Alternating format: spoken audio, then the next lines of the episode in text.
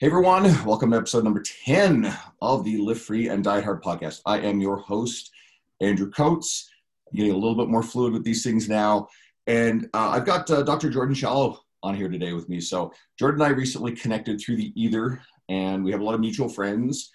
And we discovered we're both originally from Newfoundland. So, we'll come back to that in a moment. But uh, Jordan's career has been exploding in influence He's a big, he's got a Newfie flag he's waving. So maybe I'll release these on YouTube, videos, but for now you're probably listening to audio.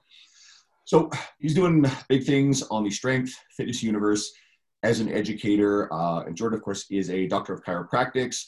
He's a strength and conditioning coach, elite, elite powerlifter, and a traveling presenter, speaker, and educator. It's great to have you on. Thanks, man. Yeah, it's uh, it's good to finally get this in the get this in the books. It's been a long time yeah, we've been planning this one for a little while, and you were just getting back from shit. You were trapped in Australia, right? Yeah, so uh, March to uh, like maybe three weeks ago, four weeks ago. So beginning of September, I was um, I was locked down, locked down in Australia. I just had a hard time getting back, so I figured I'd stop and sell the roses over there for a bit. Well, you're back now, so I guess we got a few things we wanted to go over. So yeah, fucking let's jam on Newfoundland. So for anyone listening, um, I don't know I'm, anybody Canadian fucking praying you actually know where Newfoundland is, or the East Coast province, this little island plus Labrador. And there's not a lot of people there. What, 500,000 roughly, 550,000? And there's only a small handful of what you'd call notable fitness personalities kind of come out of Newfoundland. Uh, you know, uh, well, a famous pro bodybuilder, Frank McGrath, is from there. Frank McGrath. He's a, was a long time uh, part of the animal product thing. You've seen him in the bodybuilding magazines. I used to work out with him at uh, a gym that literally was called Global Gym. I make fun of Globo Gym sometimes as this generic shitty gym, but there's actually a Global Gym. It's, it's now something else. And uh, and you're out of there. And then of course we got Jeff Nippard as well, who I've never met, never come across my travels, but I've heard wonderful things about him. So you're the you're the big up and comer in our universe.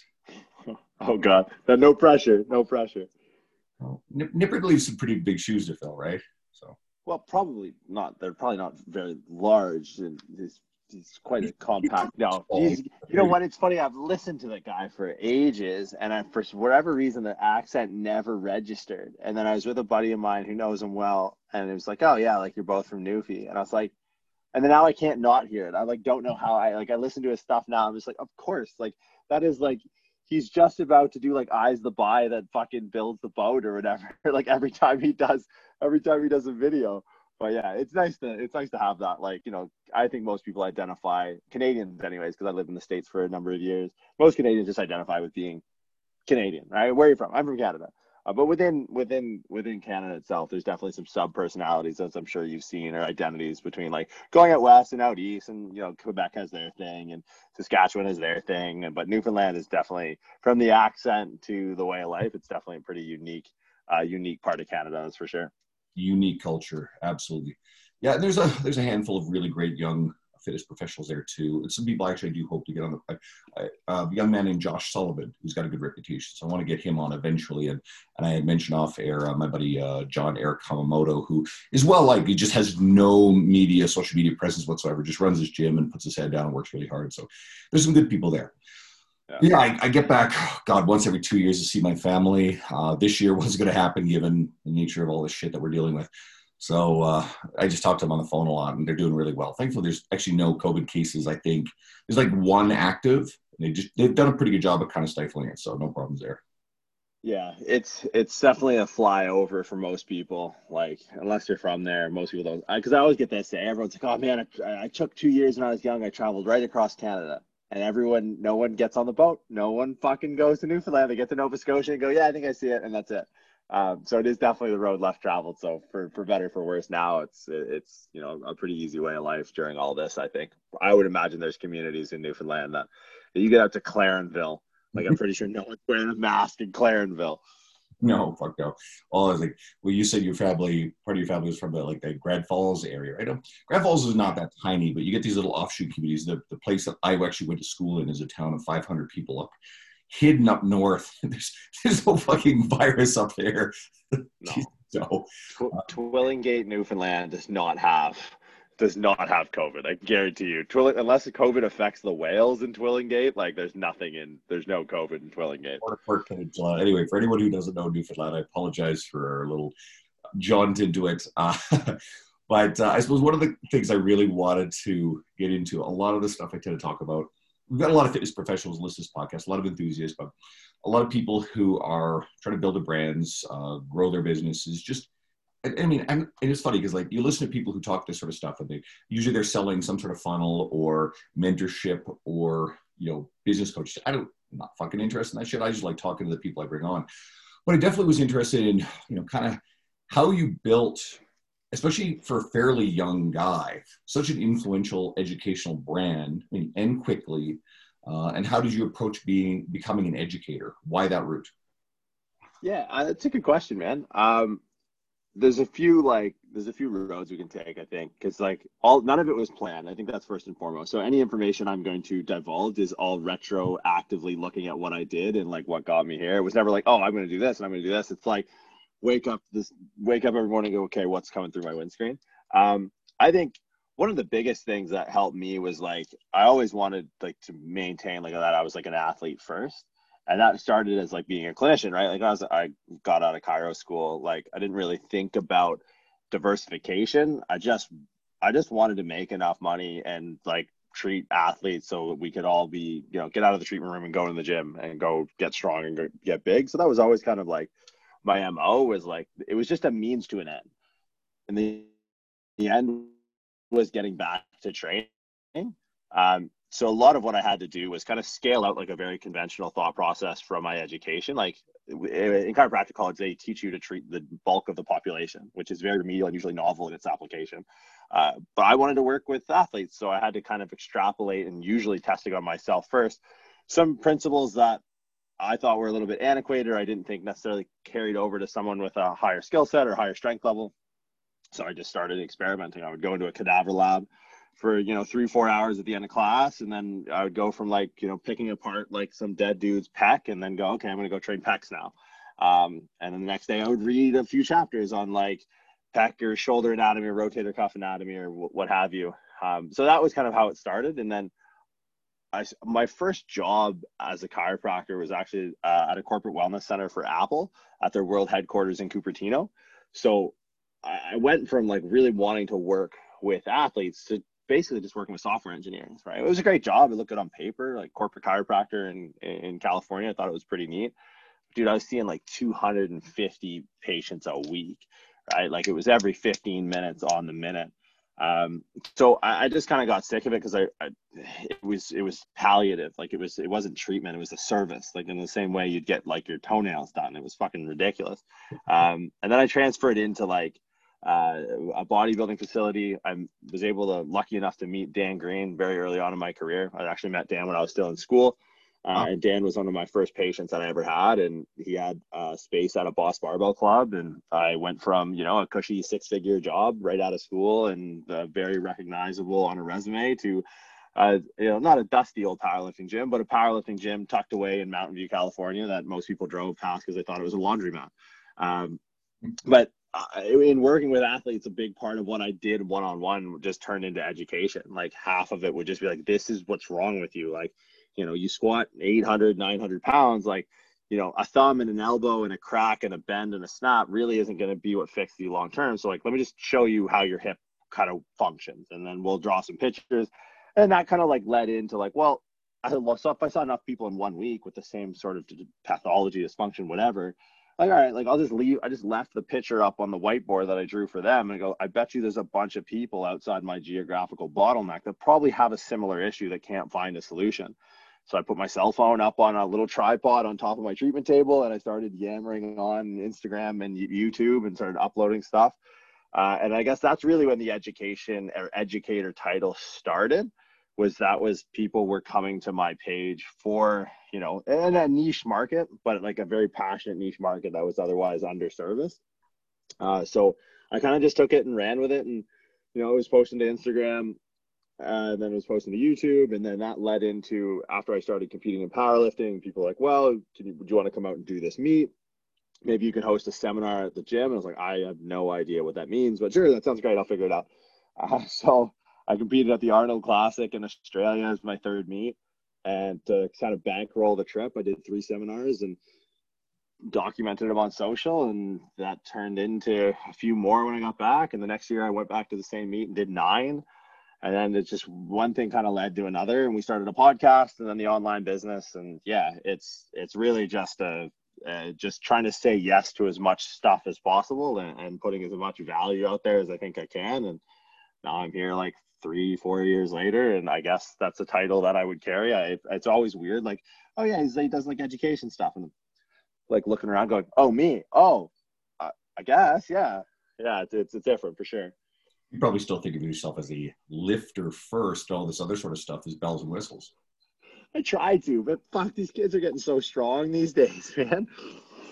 I just I got to compete against all the other. That's how I look at it. When I'm on a platform and I compete, like I still love it. I, I love to train. It's my priority every single day. But like I'm like, all right, who are the other educators out there? Who do I need to be strong? Because like I can't compete with like the Yuri Belkins of the world on the platform, or Joe Sullivan's of the world on the platform. Crazy squat last night. Um, so yeah, it's just you know I do it scratches an itch uh, and, and it, it, helps relay a message i think on the education side because it, it is definitely my priority when when adopting or adapting concepts is like look athletes first that's kind of what i'm all about. That's i work in a gym that while it, it has a straight uh, powerlifting component i don't like to think of it as a powerlifting gym. There's a lot of normal everyday people in there but there's definitely a lot of powerlifters. And you get these 20 21 year old six foot two guys who are built like men's physique who are doing astonishing shit. They're repping my my squat max. I'm just like, what the fucking hell? And then of course you get all the the, the little Asian powerlifters who are doing just, just astonishing shit. And someone is going to start talking, well, they're get two inches of range of motion on their sumo deadlift. Fuck up. They're still holding on to it and pulling it up, right? So, but uh, it's it's really cool to see. There's a lot of young people doing it. Uh, you know, it's it's not all the the bearded, beer bellied, Viking looking guys anymore, right? It's it's a lot of a lot of young people, a lot of women. Uh, sport I know is growing in popularity. I know that the local federation just had a big meet yesterday, and I was just seeing some of the some of the people who are doing it, and then honestly, a lot of them didn't even look like powerlifters. Jack, big people, but uh, not necessarily look like powerlifters. So here's a, a line of thought that I wanted to dive into because I'll come back to some of the career stuff. But whenever coaches, we're trying to you know get our clients strong. I mean that's the underlying thing is getting people strong but without getting them hurt. So, are there any really critical things that, like philosophies or approaches, you're like, hey, this is a really key stuff you have to approach every client with to make sure we minimize the chance of getting them hurt? And I'll layer into that.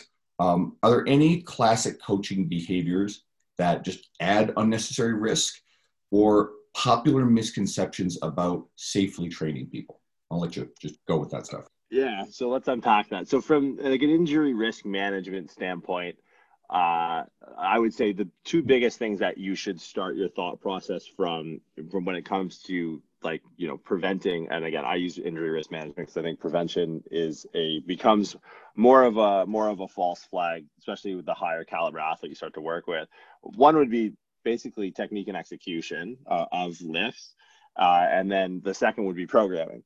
So in in the day to day, in the micro uh, of programming, it's going to be you know how you set up, stabilize, and execute movements. That's going to likely be your your number one factor. And you could spin off from there into like range of motion assessments and stability assessments and things like that, uh, as as I often do. But those have to, whenever we start to make decisions in the quote unquote corrected exercise realm, they have to be they have to be finite uh, and they have to have a runway of progression that leads back into you know something that resembles lifting towards the objective outcome. So you know when we see you know unilateral movements when we see unstable overhead kettlebell stuff when we see rotational movements or anti-rotational movements there has to be a logical sequence in how this is going to improve the biomechanics technique and execution of a lift.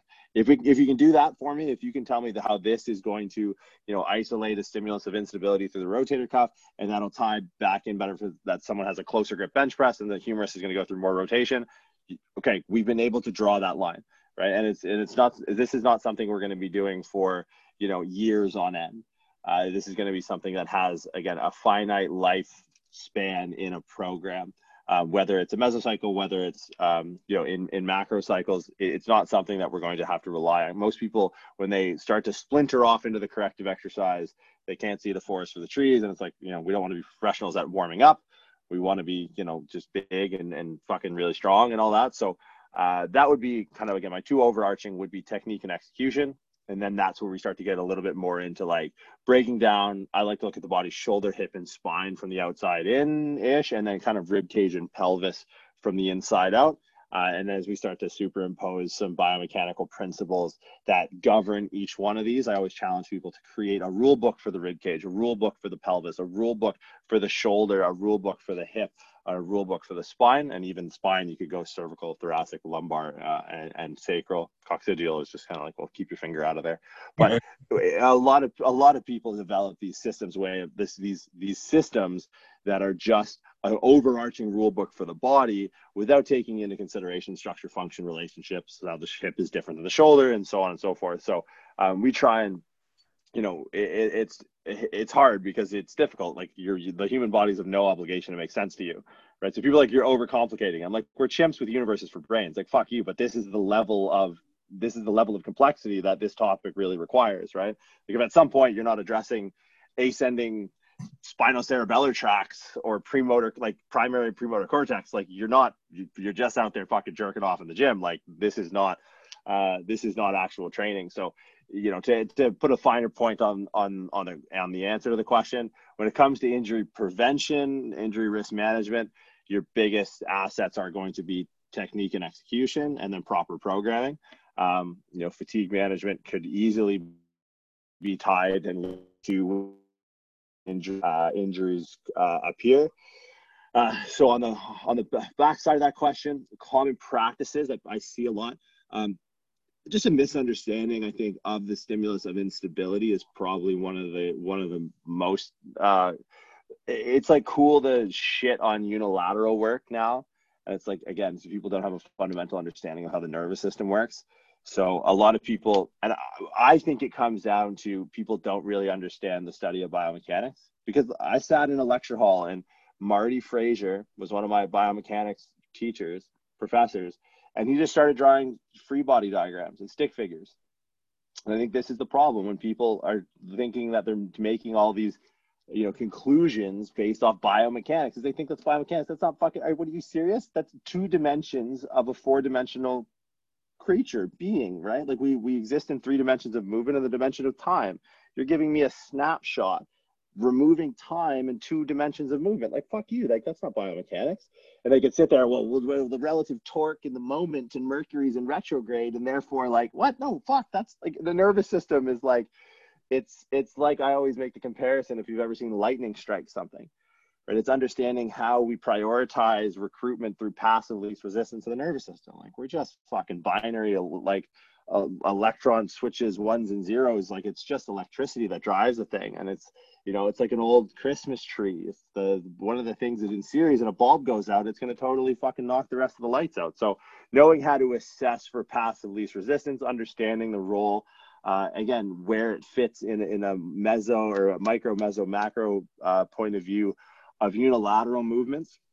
And then also know like when to fucking drop the hammer you know like it's you're you're six weeks out for a meet man. Like you're probably not going to be doing a lot of like single leg RDL, you know, unilaterally loaded Bulgarians. Like you're probably going to be squat, bench, and dead. And I think that those camps have been so divided for so long that there's, you know, someone's over here with a top knot and no shoes on doing fucking animal flow. And then there's, you know, the guys who need fucking four wheels on their back just to hit depth. And it's just, uh, like you got to have some middle ground there. So I think that's like a one of the one of the big things uh, when I see common um, just on both ends, right? Like the the guys who are who are mobile and not strong, uh, the guys who are strong and not stable. Like there's there there's a lot of just misconception based off of identity. Like I am a I am this way in training.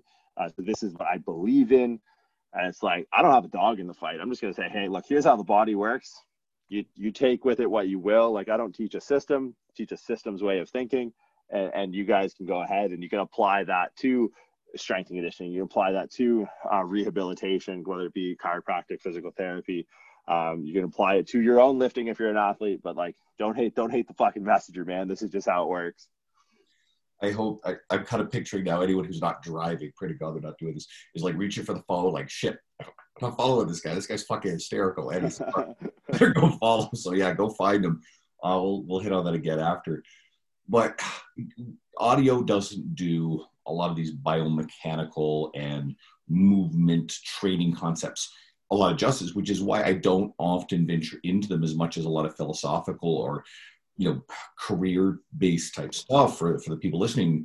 And that's why you know when i get you now you uh, sam spinelli right? Sam is a brilliant fucking human being with the stuff or, or mike israetel you know it's like hey go watch the videos that they're putting up on their youtube channels or the quick snippets on instagram because you're going to get a lot more out of that. Uh, so a lot of times this is actually just introducing people or refreshing people on someone who has all this knowledge because we can't even scrape the tip of the iceberg in terms of the stuff you put out there in the educational universe in an hour talking online and having people listening while they're driving on their uh, you know their way to work so you know guys i really actually guys and girls i hope you guys really do seriously go in and dive into what jordan is doing with his other work um, I, I know that there'll be a few people listening who've actually seen you present in person um, I'll mention this to my friends. I'll shout them out. Uh, Brandon Elric and Taylor Temple. They're a couple of trainers and Taylor's the manager at the, the Good Life in Terwillegar here in Edmonton. And I know that you've presented there. You've been here. Uh, I think you've been here a couple times now and presented. So yeah, next time you're coming back, as long as Good Life will will let me jump in, if you do it there, I'll see if I can talk my way into coming and uh, and, uh, and enjoying it. Right. So that'll be kind of cool so yeah, so the, you know, one of the reasons why I got onto you is, you know, you had talked to my friend Dean Guido, my former co-host, on his side project, uh, or now his main one, the Pump, and uh, and of course Taylor and Brandon had been talking about you, and you know, you just kind of pick up on people through the ether because I'm not really in the, the strength sport universe. I have a lot of friends who are, but I've never competed. I mean, I'm a big dude. I'm 6'2", 260, but my totals would be pathetic on a like a, certainly on a world stage when it comes to big lifts and my left shoulder just doesn't love benching anymore. So I just keep it as dumbbells or whatever. But uh, but I still admire the hell out of people who are strong. So I, I don't tend to spend an obscene amount of time. Um, in fact, there's probably very few true powerlifters that have ever been guests on the podcast for whatever reasons. And there's some brilliant people like Mike Tuchscherer is brilliant, but uh, I just it's so hard to actually keep track of every fucking person who's out there educating and doing really cool stuff and their careers are growing. And yeah, I, I think maybe it's just like, oh, that that person's a powerlifter. Okay, cool. Well, I'm not going to wander off in that territory. But you seem to have broken beyond just the strength sport universe into into a career that's you know uh, educating again mainstream fitness professionals. Right? If you're showing up at a, a you know a commercial gym and teaching personal trainers, then that certainly is growing beyond it, right? Yeah, I mean, I was always a guy that just did powerlifting. I was just lucky that my first coach and training partners were the strongest guys in the world. Like you figure it out pretty quickly when you go into a gym and your training partners are Dan Green and Andrew Herbert, Emily Hu and Kristy Hawkins. Like on most Friday nights, I'd finish up.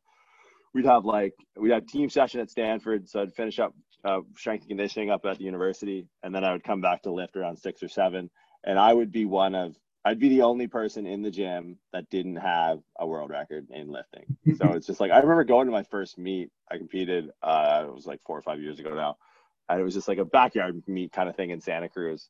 And I was worried that I was gonna get dusted. Like I was like, oh man, like I don't want to do this. I'm gonna get my ass kicked. I gotta wear the stupid singlet. Like that's like dumb. And they're like, are you serious? Like, dude, you're gonna win this thing running away. And I think at the time my total was like uh 17, 20 or something like that. And like that was my first total at that meet. And I got so used to like Dan stepping up after my last top set and then hitting three more ascending warm up sets and then his top set. It's like, oh, okay. Uh, but yeah, it was always something that like I was just like I grew up playing hockey like most people, and I played like at the junior level, and I just liked competing in anything. Um, so I definitely tried to shy away from as much I could the identity as a power lifter. Um, because a, I just knew like you know I was served this like hearty serving of humble pie from the second I walked in the first powerlifting gym. It's like these guys are insane. Um, and then two, it's like, all right, well, if I can't be the best at that, what can I be the best at? I was like, well, maybe I can try to be the best like you know, strength and conditioning coach, chiropractor, and powerlifter, and kind of draw from all three of these and, and, allow it to kind of look through this, this sort of what I think to be like a unique kaleidoscope of perspective uh, at some of the issues that, you know, patients face in a clinical setting or athletes face in a team setting or lifters face in a gym setting. Um, so that's, yeah, that's kind of what I did because like the, I saw the powerlifting writing on the wall very early. It's like, this is not going to the top. Like this elevator stops far before the top floor. Uh, but yeah, I, I, try and and and make it because I, I think the concepts, if I can make them palatable, the the impact, and that's kind of what I'm after now is like how can we create like a meta impact where we used to go right like a B2C, right? Like I used to go right to the consumer. I used to do seminars in powerlifting gyms with 30 people that just wanted to bench more weight. That was it. Or their shoulder hurt, or their knees hurt, or their hip hurt, or whatever. Um, but now it's you know we're we're lucky enough that we get to coach coaches online uh, through our level one curriculum and other courses we have. Uh, and then in person with contracts with Good Life Fitness and Ultimate Performance, where now if I teach a trainer, that trainer could apply these concepts across, you know, however many sessions a week, a year, and throughout a career, and we can kind of have a meta impact from there. Um, so I, I, was always kind of prioritizing that, uh, kind of above all else. Uh, and yeah, I don't know when people ask me what I do for a living, I don't know what to tell them. That's awesome. So, um, I suppose I, I did say I wanted to kind of pull it back into the career stuff, and you certainly went there. I think a lot of people listening, they're struggling with various. I, I like to put a lot of this stuff on my social media. You know, they deal with imposter syndrome. And I get a hint of that with you. I get a lot of confidence, but I also get this like subtle hint of like, how the fuck am I here after three or four years doing all this stuff? His eyes just went wide, so that's an obvious yes.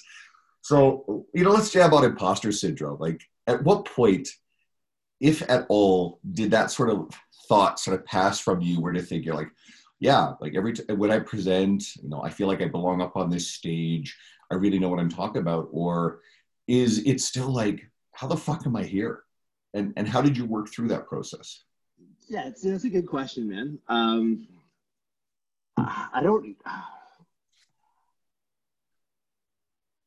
I was taught when I got into school to practice how you want to practice, and I didn't really understand what that meant for the longest time. I thought it meant just do whatever the fuck you want.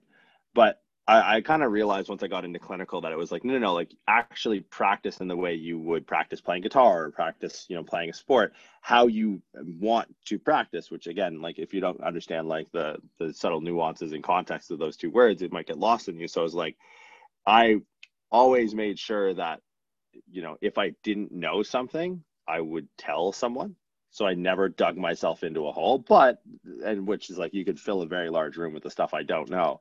Um, so I think what allowed me to operate with a decent amount of confidence was just knowing where my boundaries were, and then if they were crossed, just going throwing my hands up and going, I have no idea.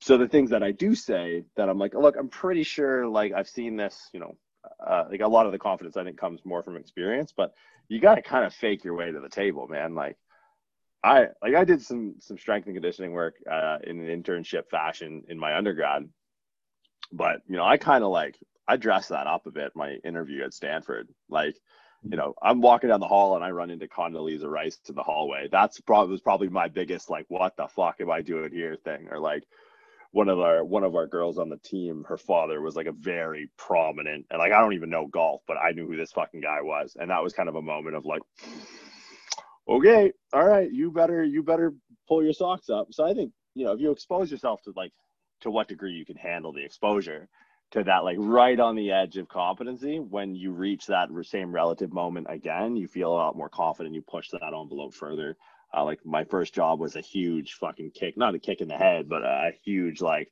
you know, I, I need to wear corduroys to work now. I don't even know what corduroy is. Like, I need to wear glasses because I, I offend people visually when I walk into a corporate wellness center in the middle of Silicon Valley. Um, so it was really about like, all right, just just graded exposure to situations where I was just at the cusp of my like my required uh, uh, competency, I would say, my required competency for the room I was in. Like that saying of like, you know, if you're the smartest person in the room, it's like, well, coming out of like chiro school and then sitting in a meeting with, uh, you know, physicians in a corporate wellness center that are all Johns Hopkins or, you know, yes, either Sinai or Stanford University. and me sitting there as like a lowly bone setter, like in the corner with like a like a protein shake in his hand is like, oh fuck, this would be good. So what do you think, Jordan? It's like, all right, well, like this is what I think I know based off X, Y, and Z, and then just more graded exposures of those relatively uncomfortable situations. Like if you put me in a room with I, I don't want to say just about anyone because you listed a lot of guests that you've had on that would probably scare the shit out of me if I had to speak in front of. But I think the biggest thing is sticking to something. I think a lot of people, because there is so much information, everyone thinks there's a right answer out there. It's like no, and a lot of people they I think they second guess themselves, and it's like you know you need to come up, especially like in real world application, like you need to come up with like an eighty percent answer. Like this is going to be good eighty percent of the time, and I need it on the fly. And I think a lot of people like, well, he says this and he says this, and like, yeah, but what do you say? What do you what do you think right? Like and a lot of people don't have enough experience just in their own training because they're constantly left just like switching the fucking channel it's like oh i did gvt for three days and now i'm going to go like block or wave or cube or, or dup it's just like can you maybe do this for like six years and you'll you'll know the ins and outs and then just gain some experience from it.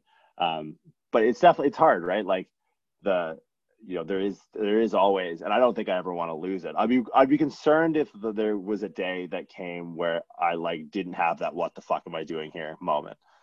Like i was meant to present pre-covid with eddie hall and ed coan at a yeah right? Fuck me. Like all right yeah here comes the netflix special. Yeah fuck that.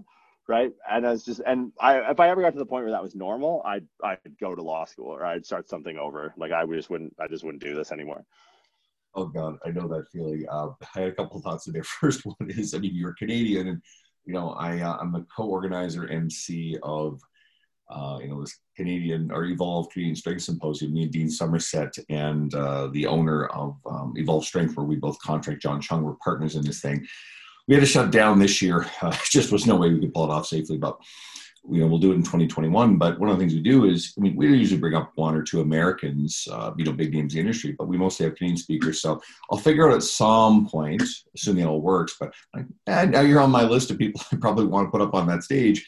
And that means that you're presenting in front of, well, let's put it this way the lineup this year was supposed to include uh, Jonathan Goodman of the PTDC, Christian Thibaudeau, Jordan Syatt was going to be the one we flew up, uh, Lee Boyce, Dean Somerset himself, Bryan Krahn is down in Calgary, uh, Meghan Callaway, Sam Spinelli, uh, my friend Hannah Gray, who is here local.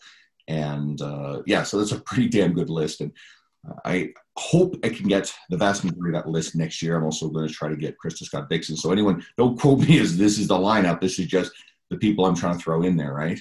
So uh, anyway, we'll, we'll see about that. But uh, I, I think one sign for me that someone is on the right track, especially if they're experiencing a lot of imposter syndrome. You, I don't know how. I'm guessing you get a lot of engagement from your followers. You have a really large following, but I notice with mine, like I share a lot of these philosophical or tech, technical ideas, you know, the training realm, and I get a lot of like people who are like, "Shit, oh fuck, I knew that. I wish I thought of that." Right? It's like, cool. You know, you can trust that what you have to say is better than you think it is. It's more relevant than you think it is. You know, you've learned a lot along the way. You're coaching people. So you just got to not be scared to put yourself out there. And of course, maybe you don't have much of a following yet. Maybe it's not like shit. I'm not even at 10k yet. That's my goal. I'm having fun with that. Um, you know, after fucking around with all kinds of shit like the podcast and T Nation and just coaching for a long time, I finally said, okay, let's get Instagram going this year, and it's been a blast.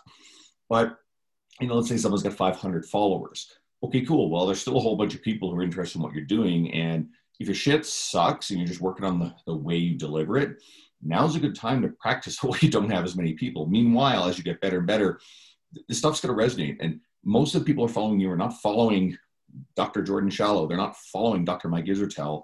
You're their go-to person for fitness. And if you don't put your shit out there because you're afraid someone's going to criticize it or not like it. First of all, those people don't fucking matter anyway. We, me and Maddie Frisaro talked about that in the very last episode. You know, you're not creating for the people who don't like you. Uh, just get the shit out there, get better at it, better at it, and by the time your audience grows, you're probably going to be fairly practiced. This is true of you know, Jordan Syatt and I jammed on this about his his YouTube stuff. You know, he's got a monstrous following. Meanwhile, he'll say his first YouTube video sucked. He coached Gary Vaynerchuk. Gary Vaynerchuk's earliest YouTube video sucked, and the guy is the you know the pinnacle of media content creator philosophy So when it comes to imposter syndrome, I have also routinely said this and I posted recently. If you have it, I treat it as a very good sign. I think it means you are someone who's caring, who is trying to get better, and you're on the right track. So um, if I get someone who, oh no, I've never felt imposter syndrome ever. I, I mean, again, I'm sure there's some people, but the, to me, that's a bit of a red flag. I'm kind of going, hmm, either you're not comfortable enough admitting it, or maybe you're a sociopath. I don't know. yeah, and there's plenty of those out there. Yeah. Yeah, I think like I mean it's I I my advice I usually give to people is get out of your own way. It was the best advice that's ever been given to me, uh, and it was from a friend of mine who is uh, his name's Craig Capurso. He's a uh, was a men's physique bodybuilder. With, did the John Lindsay first uh, classic physique. Was with cellucorebodybuilder.com, and like he didn't like it. He just knew like it that I think he knew fundamentally that what he put out helped people. And he was like, all right, like if I can do this and I know it's like second nature and I can put it out there, I can also feed my kids and I can also help people. It's like, then I'm selfish to not do it that way. And I was like, okay. Um, and I still go back, man. Like I think some of my best stuff was my earliest stuff where I didn't give a shit. I was like, I don't know if any of this is true. I think it's something that works for me. And like, I'll go back and I'll recycle it. Like, I'll go back to my earlier post and go like, okay, what did I talk about when I was talking to 300 people? Now like production quality is all obviously a lot different. We have videographers and editing and um, lab mics and all this shit. And I'm like, can I can I re-deliver this in a way and apply logic to it? Like, what have I learned in the last five years, six years since I started doing this? And some stuff has changed dramatically, and I'll be like, oh shit, I cannot believe I said this, which is great. And like, I, I challenge a lot of people that we that we teach to like, look, if you still think the same way, like I'll, I'll teach a level one course uh, for our curriculum that I developed and if someone were to take it, we've been doing it for like almost two years now. If someone were to, who took the first one to now take next semester or this current semester, to be like, this is a whole different course. It's like, yeah, because I read more and I did more and it changed. Um, but yeah, it's, it's definitely a tough thing to to overcome. But what's the risk? Like that was my biggest thing. Like I used to have to run the risk is if you said something stupid, someone would punch you in the face. And I was like, okay, that kind of sucks. But after you get punched in the head enough time, like, oh fuck, I yeah, another black eye. Explain that one at work.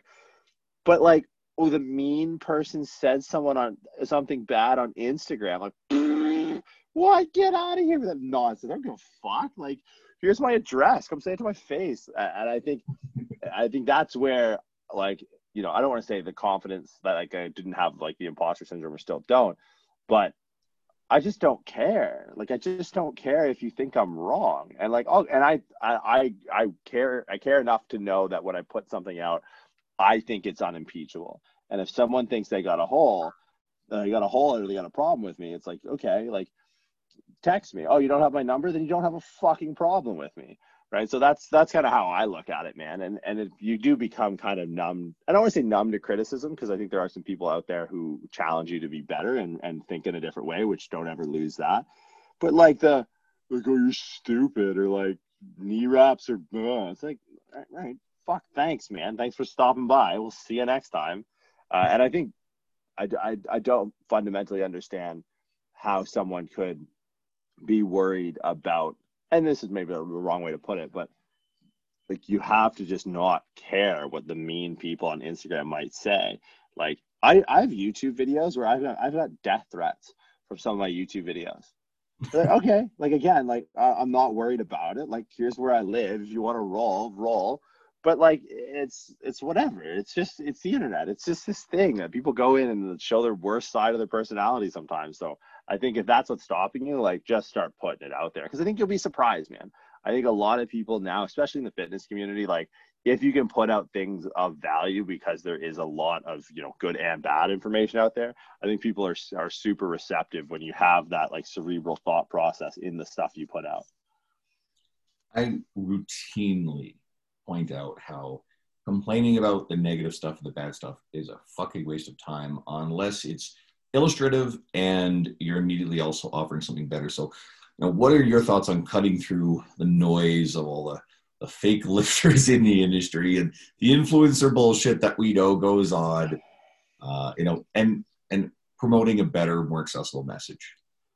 Well, you know what, man, I, I look, I kind of look at that. I've, I've changed my tune on that. As I changed my tune on most most things, is like you kind of get older, I think, and I think they're necessary. Like you know, the I know a lot of people that got into fitness through an accessible media. I'm like, I'm not accessible. You're not accessible. You're a fucking giant, sir. You scare the shit out of most people. I guarantee you, you go in some neighborhoods, people cross the street, go to the other side of the road. Right? Like it's and like, you know, if you listen to your talk or that, you know, you'd be the first person give you the shirt off their back, but like we need and I think the the the inner circle of academics, I think, really need to respect this because we wouldn't be where we're at without Bang Energy Drink you know, every time they're throwing a rave and people are fucking, they got unicorn foam EDM hats on at Olympia. It's like, look, that's the fitness industry. That's 90%. And we're hoping that ascending from the, the from the the floor of this forest with bottom feeders and fucking scum rise up a few people who can start actually seeing the writing on the wall and go well yeah okay like i understand that maybe like you know, dimethylamine is essentially meth, and I probably shouldn't.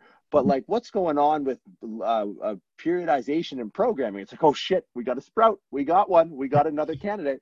But it's like, look, the more crap that's out there, the more like they're going to be able to reach people who will ascend up to hopefully where we start to operate and do business. So I really, I don't understand like the the revenge of the nerds culture that comes with smart people talking programming like oh it's, they're selling these apps and it's like five bucks a month. And it's like, yeah, but that's not your customer. One might be, but look, if you know, Buddy What's Her Face sells fucking 10 million of these memberships, there's 10 million more people that might get into fitness enough to want to take a more cerebral approach. So I say, rock on, man. As long as you don't hurt anyone, I don't care. Right. And I think a lot of that caring is born of scarcity that they, they wish they had. And the fuck, man, I lived out of my car 26 months ago. Like, if you don't have it, it's like you're going to attack those who do. It's like this is basically fitness industry's version of Soviet Union in the 1920s. Like it's just like, all right, we're gonna go kill all the people who are productive. It's like, no, you need those people, and we need the the same. And it's again, like obviously the line in the sand, as long as no one gets hurt. But it's like, look, so like we we could sit here and we could talk about people in the industry that are are famous, right? Are famous, air quote famous. Like Brad Pitt's fucking famous right? Like if I walk in, it's like, oh yeah, well I work with Dan Green. I'm like, oh yeah, I think he sold me my tractor at Essex fucking Kubota. I was like, no one fucking knows who these people are because the fitness industry is so small relative to the population, but we get so siloed in this insular Instagram fucking universe. It's like, look, man, if someone wants to drop 500k on paid spend and get someone into their five buck app, and you know maybe they're trading nickels for quarters and they make a million out of it, sweet because they're reaching people that would never think to get into fitness. And we need those people to start somewhere and hopefully end up at our door someday. So i say i say more power to it it's funny uh, first of all if you don't listen to much mike israetel it's funny because you channel him in moments. So I, I i've decided already at some point in the eventual future i have to put the two of you on a podcast together just let you you rip because you know like you're you're creeping up there in terms of competing with mike for both just funny and, and and this is smart shit that comes out of your mouth. So it's actually that's pretty awesome. I think Mike would get a big fucking laugh out of you. I, have you ever interacted with him before? Talked to him? Never in my life, ever. Like, oh. not. We meant to do a seminar with stronger experts when I first started, like real early, and then it fell through in Montreal. Um, but he's and it's funny. Everyone I talk to who talks who knows him goes like, "Yeah, you guys are kind of similar, similar wavelength." Super similar. You'd like you a lot. So I'll facilitate some sort of connection and uh, I'll make that happen eventually. But uh, you, you, made me think about like you're just coming back from Australia and you got me thinking about uh, anyone who remembers uh, Zyzz and Chestbrah and all these, yeah, fucking uh, these guys in Australia. It was the aesthetics crowd. This is big in Australia. Australia has always been a little bit ahead of the curve in terms of like, you know, the outward aesthetic of fitness. I know this is a big thing. It's the the company um, Do Even Lift, which became this big, uh, you know, apparel brand.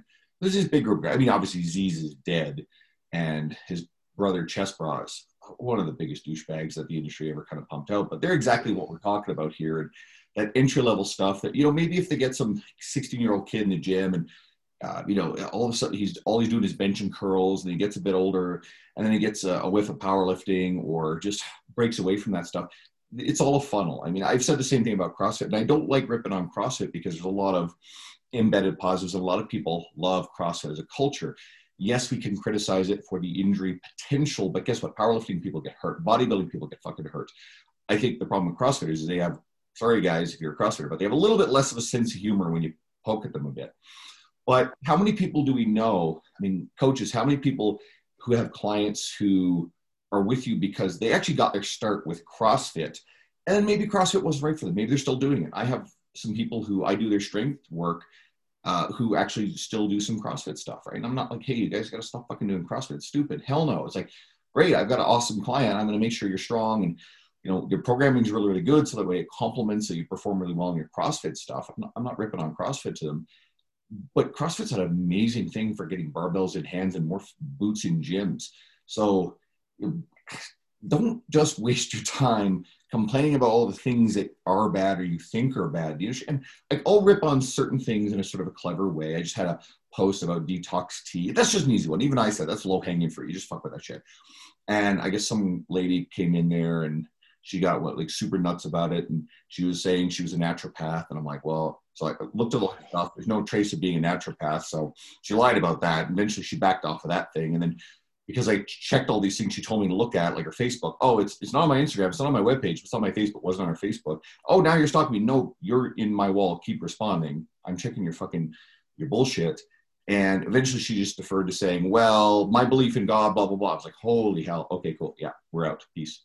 Meanwhile, the lady was boosting this post with all her comments, and more people shared the hell out of it. So it's like, hey, keep it coming, right?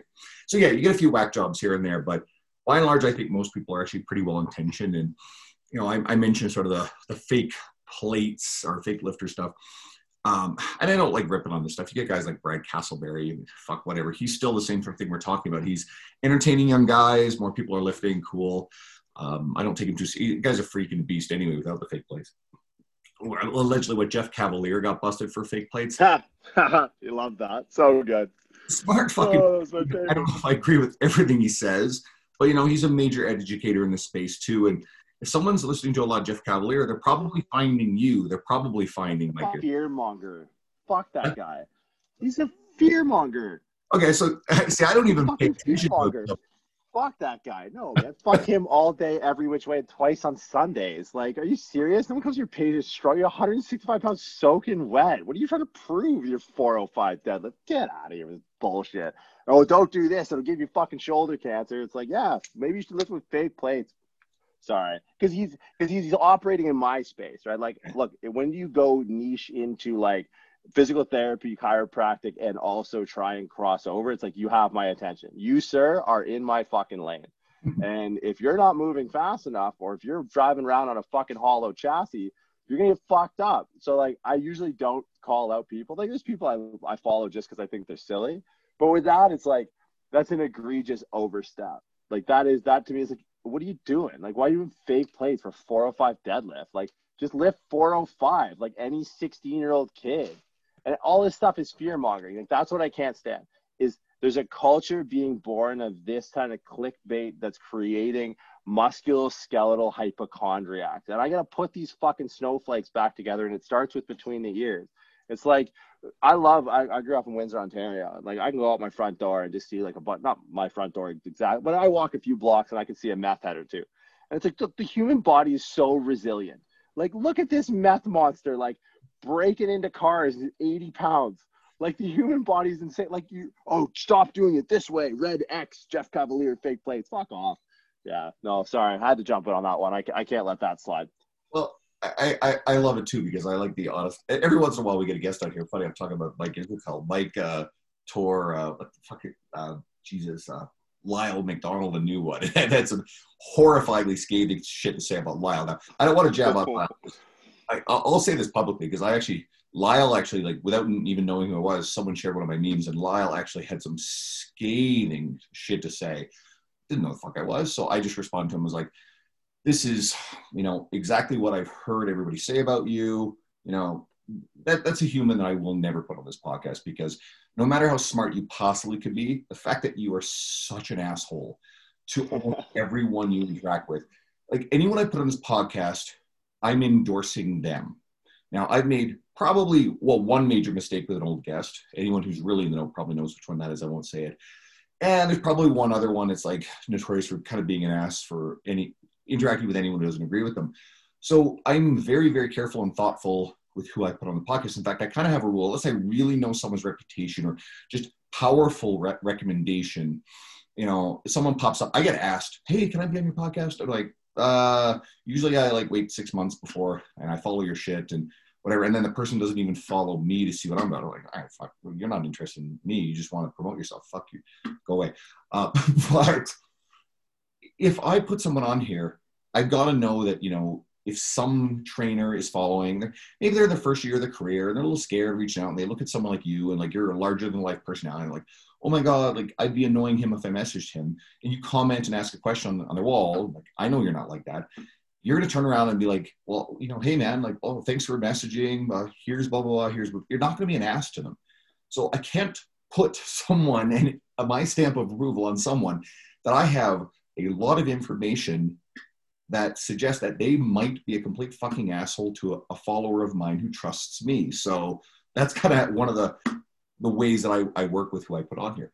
Back to Jeff, I, and I ultimately think what you do is, despite you know the the nasty shit, I think you just compete by putting up better information and growing your brand and reaching more people versus quote whining about some asshole who's you know doing a shitty job, right? Yeah, and that's the thing. Like, this is the first time I've actually ever spoken on a podcast or anything about him. It's just, it's just like, all right, well, I might as well. I, I just, I can't, because it infringes on my professional ethics of like, this is you're you're masquerading on YouTube as a physical therapist, and you're creating because it's not so much again. Like, I think the meta impact is that is what I'm concerned about. Like, because it he his following, I would imagine, similar to mine, creates a different different ripple effect than someone else. Like I don't know if you know Omar Isuf. Like Omar is a buddy of mine. Love him to pieces. He's actually I think he's actually connected me with the guys over at Evolve. Um, and that's kind of how I got connected with Edmonton a little bit. But like Omar is he's an entertaining he's got a great channel, has great guests. I love everything Omar puts out. I think he's probably one of the most ethical people I've ever met uh, in the industry or otherwise. But like Omar's audience is like, you know, kids that are getting into fitness, he's leading them in the right direction. He's introduced a lot of resources. But that I would say that's kind of B2C, where it's like if I'm a physical therapist coming out of school or a chiropractor coming out of school and I see that this guy's a physical therapist, I could pair it what he's saying to an audience that likely isn't going to be going on YouTube right? Like some 50 year old man comes in, he wants to get jacked. Now all of a sudden he's having a negative meta impact that's spreading unwarranted fear without context. And like that's where I really start to step in. And it's like, look again, like we're resilient creatures. Stop doing this right now. Oh my God, call your friends.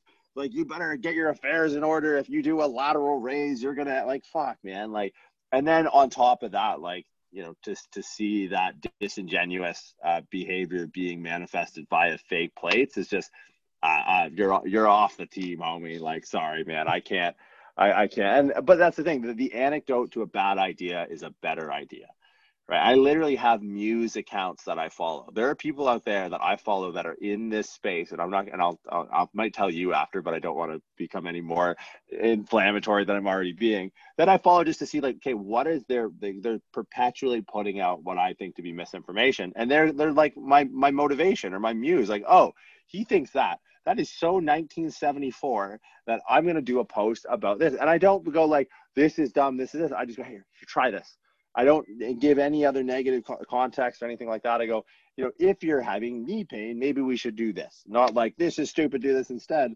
Um, but yeah, like it's just, it, it's hard to to see like knowing how that meta impact can affect the end user is, is a pretty frustrating thing to see. And when you start to see devices like that, and look, human beings are human beings, right? Whether it's Shredz photoshopping their their athletes, like which that should surprise literally zero people. Uh, to Jeff using fake plates and telling you lateral raises give you shoulder cancer. It's like, yeah, this is just how human beings operate. I'm sure in any other industry, right? Like if I was into real estate, like, can you believe this guy's doing zero percent whatever? I don't know. I don't own a house, so uh, that's all I got.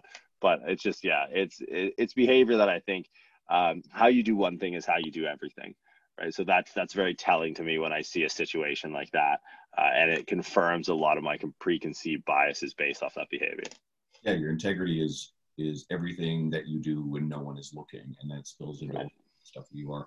uh, John Jonathan Goodman, uh, he's a recent guest friend of mine from the industry. He recently put out an article through the PTDC, and he highlighted all these sort of tricks as this photoshopping where you can make yourself look more jacked. And you know, he was contacted by someone, some writer for Yahoo, offering to include him in a you know top fitness business influencer thing and was negotiating a price that John could plausibly pay to be included in this fucking article. This article is really funny. There's a couple other things too, and it's it's just about you know all this fake bullshit that's out there. But again, John has walked the walk by putting out good information for a very long time, and I think this is one of the very few instances where he sort of goes into that particular tone. And If you're going to take the if you're going to call it the bullshit, you still have to spend the vast majority of your time creating good information, being positive with, you know, positive message, positive engagement, and then it buys you the license then turn around every once in a while and and have a scathing critique of something specific. Otherwise, I try to walk a very fine line with that sort of stuff. Um, it, it's very rare for me. Like I think I, I call it Jillian Michaels for being a moron. I mean, first of all, Jillian's up in that space where we're not in the same space with her and she'd told people not to go to gyms because they were unsafe because she got COVID. Meanwhile, she got COVID because she had a friend come over to her house and do her hair, right? And it's like, fuck off. Plus, you sell home workout DVDs. Jesus, right? So, you know, anyway, we'll move off of that topic. Uh, I want to make sure that everybody knows where to find you. Um, I hope that uh, everybody will take a serious look at what you're putting out there because well I, I, hope you're this funny and on half your youtube and your instagram shit.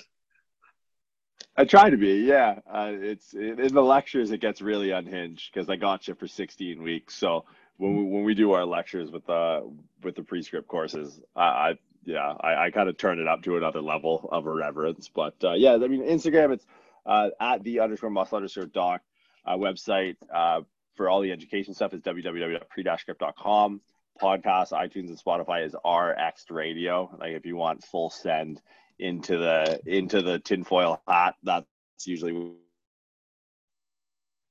where we um, and that's, that's if you ever have any questions, I usually tell people to email me or just send me a direct message either on Instagram or uh, to my personal email, Jordan at themuscledoc.com. Yeah, no, I'm definitely going to be bringing you back. That's for damn well sure. And, uh, you know, if anyone listening, if you are, you know, finding my podcast through Jordan. I mean, you're already listening to his and you know consuming a lot of his stuff. But if you like this one, you know, I mentioned you know a few people like Sam Spinelli and Dr. Mike Israetel that I've had on recently. Uh, they're in this sort of similar space to what you're in. So you know, if you want to check out some more of that stuff, and obviously stick around, it's something that I'm a big believer. You know, like my social media. You know, I'll, I'll shout it out because I, I do want to build more of a following, and I'm hoping people are sharing me with more people. If you feel like I'm helping you, this is to my regular listeners too you know, but it's always earned, right? Like you hear about these things where pods and engagement groups and and all this sort of sort of bullshit. And I was like, fuck no, like I, I've never like shit, I will never buy followers. Like hell no. Every once in a while you get some sort of porn bot or like steroid um, account that you know, they usually unfollow you after a little while. But you know, it's my following is a highly engaged audience. You know, as of time of recording, it's like 7,200 exactly on the nose and my goal is to get to 10,000 by Christmas. Meanwhile, you're over 100,000. But no, I, I, I, believe firmly in creating really, really good information and earning it. I mean, you're not where you are because it's a bunch of bunk information and a bunch of people. It's not, who the fuck is that idiot? Jay Shetty, you know, who, who, uh, yeah, thank you. Yeah, he's an idiot. Um, there's, there's Monk. Apparently, he may not have actually ever been a monk. And I know that, what is it? Was it Yahoo or no Facebook? Facebook, sorry, we're pumping this guy out, him and Pridzier. I don't know if Pridzier is legit or not. He sounds cool, but um, so Nicole Arbour. Now, not everybody's a fan of Nicole. I think she's funny. She's a comedian, right? So anyway, she's basically done a couple of videos on exposing Jay Shetty as a total fraud. All these like little quotes and things he puts up. You can Google them. You'll find them on memes or other people's quotes all over the internet, and there are hundreds upon hundreds of examples. The guy is a is a, is a he's a plagiarist is the word I need. Yeah. So, you know, I'm not interested in playing any trickery or, or games like that. Uh, you know, growing mine like you grew yours is going to be something that's all about authenticity and integrity. So anyway, if you like it, stick around. I'd love to have you on my media. Engage with me. Shoot me a message if you haven't, if you're a regular listener. And but go please support uh, Dr. Jordan Shallow. Uh, this is a real treat to have you on here. Um, and anyone who is waiting for the next episode, I have Lee Boyce up in a week. So uh, Lee's, you know, a good buddy of mine, and I keep bringing him back as well. He's intelligent and fun to have around.